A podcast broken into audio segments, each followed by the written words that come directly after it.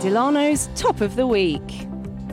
It's that time of the week when we have Delano in the studio for a chat about something that's in the headlines. We also have a look at some events that they've picked out uh, for listeners to look forward to in Luxembourg, and then there's always a personal pick uh, at the end. Uh, we've got Theodore in this week, so hey Theodore, how's it going? Morning, Tom. How you doing? I'm very, very good. Thanks for coming in to join me today. Um, Today, we're talking about the meeting between uh, the trade unions, the LCGB and the OGBL. Uh, they meet, recently met with the Confederation of Commerce to hold discussions about Sunday work in Luxembourg. So, why, why were they having these discussions, and, and what's the current situation surrounding working on a Sunday in Luxembourg? Right then. Um, they, they, they've actually had negotiations last year on this topic, but they fell through. And they will meet again uh, this Wednesday. Uh, so as you know, uh, Luxembourg shopping streets are famously quiet on uh, Sunday afternoon, and um, they will be trying to discuss new ways to um, improve situ- uh, working situations for, for workers in the retail sector because the Confederation of Commerce represents the retail sector and the OGBL and uh, LCGB are trade unions, so they represent the, their members and employees in general. So um, Currently, uh, shops are allowed to open on Sundays between 6 a.m. and 1 p.m., with the exception of six Sundays a year when longer opening hours are permitted.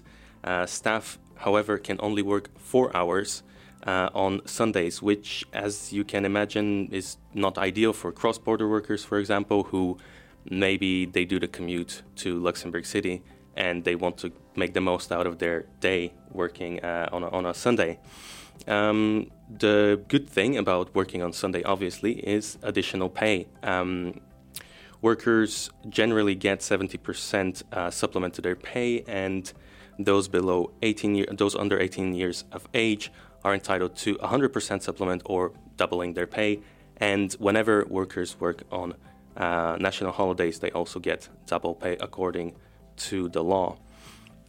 So um, the negotiations broke down last year, and uh, in the absence of a national agreement, the trade unions have negotiated individual collective agreements with uh, multiple uh, retail companies. The last one was with uh, Cactus. Other ones uh, previous to that were uh, agreed with Delhaize, Lidl, Massen, and Pall Center.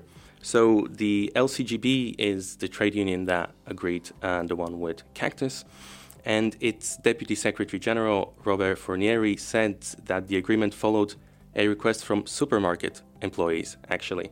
So the union carried out a survey and they found out that there were many workers that wanted to work on Sunday to benefit from bonus pay.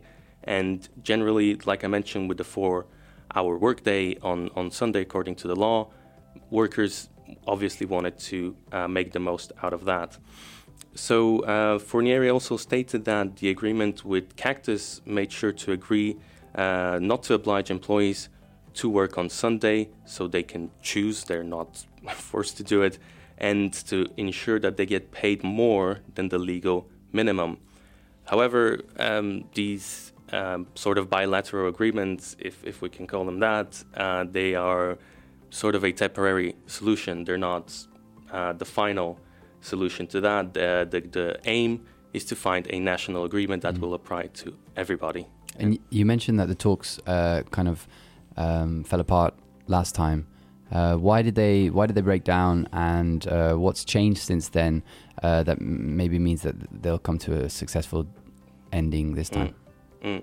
Right. Um, good question. We're not really sure uh, how it will proceed from now what has changed is that there's quite a lot of time that has passed since last year. Maybe uh, the the unions and the confederation realize that these temporary agreements are not an ideal solution, and both parties, in the end, they want to find a solution. But uh, last time around, the reason that the negotiations broke down, according to the Confederation of uh, Commerce, is the reason was the OGBL's lack of flexibility, so they wouldn't budge on, on their position and their demands. So the trade union uh, recently stated that it is open to discussions and will go into the meeting open-minded, uh, willing to hear the, the, the confederation's proposals. So, really, it's anyone's guess if this will lead to the compromise that is surely needed for, for this agreement. But it's likely that the OGBL will insist on higher compensation for Sunday work, bonuses, uh, leave days, uh, extra holidays, etc., while the Confederation will try to pull the most favorable deal for the businesses it represents and uh, of course, we'll have the follow up for you at Delano as this story unfolds. Okay, so we'll just have to keep an eye on that one then. For sure. Yeah. Uh, okay, so let's move on to some events that you've got uh, picked out for listeners to possibly attend mm. this week in Luxembourg. What have we got? Yeah, that's right. Um, well, I've got three events for you today. Um, they are all this week. First up, it's a queer feminist film series Queer Looks, uh, which will close its uh, film season with musical comedy drama Hedwig and the Angry Inch. And that is just a few steps away from uh, our studio at Rotonde, so uh, in Luxembourg City. The leading figure is a transsexual East German wannabe rock star, Hedwig, played by director and writer John Cameron Mitchell, who ends up in the American Midwest after leaving Berlin following a botched sex operation, hence the Angry Inch, from the title. And uh, this screening will take place on Tuesday, the 5th of April, from 7 p.m. to 10 p.m. at Rotonde.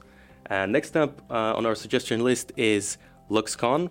Uh, authors, filmmakers, artists, and fans of all kinds will, get, will gather in uh, Dudelange for this year's LuxCon, which, by the way, is um, the 50th Eurocon as well. Uh, many of the talks and events are in English, which is good news for, for all our listeners. Uh, some some events uh, would be in Luxembourgish, French, or German, but uh, the majority is, of course, in English. And this event will take place from Thursday, the 7th of April, to Sunday, the 10th of April. And uh, finally, uh, we have an exhibition at the MNHA, the Musée National d'Histoire et d'Art, or the Luxembourg National Museum of History and Art. Uh, this exhibition takes a look at Luxembourg's colonial past. So, um, though technically the Grand Duchy's government never colonized a country, Luxembourgers were very much Im- implicated in every aspect of the colonies in Belgian Congo. And by the way, that was voluntary, nobody um, sent them there. We featured an interview with uh, historian Regis Moes at Delano titled Confronting Luxembourg's Colonial Past for those of you who want to find out a bit more about that interesting period. So the exhibition at the MNHA will be open from Thursday, the 7th of April, all the way to the 8th of November. And you can get more information about all these events, LuxCon, the Queer Looks screening, and the exhibition at Delano in our agenda section. Brilliant. Thanks very much. Uh, now, before we started the interview, we realized that uh, coincidentally, your mm. personal pick uh, this week uh, lines up with the last track that I wanted to play uh, yeah. for our new track of the week. Um, selection. Hmm. So what have we got? We did. We, we were in sync like that today, Tom, yeah. weren't we? um, so I had uh, Ibibio Sound Machine. It's an Afro funk um, band from uh, Nigeria, and their new album Electricity is uh, quite quite nice. I, I, listened to it yesterday and I had a quite hard time picking out one song that I wanted to suggest, and the one that I had in mind is called Electricity, like the album, and it's uh, yeah, it's very nice. It's also the title track. It's a brilliant album. Came out last Friday. This is the last track as well. Uh, it's Theo's personal pick, but it's also the last track in the running for our track of the week. So if you like this one, you can also head to Instagram uh, and vote for it there. Thank you very much for coming in to join us today, Theo. Yeah, it was a pleasure, Tom. Yeah, we'll see you or one of your colleagues next week for another Top of the Week by Delano.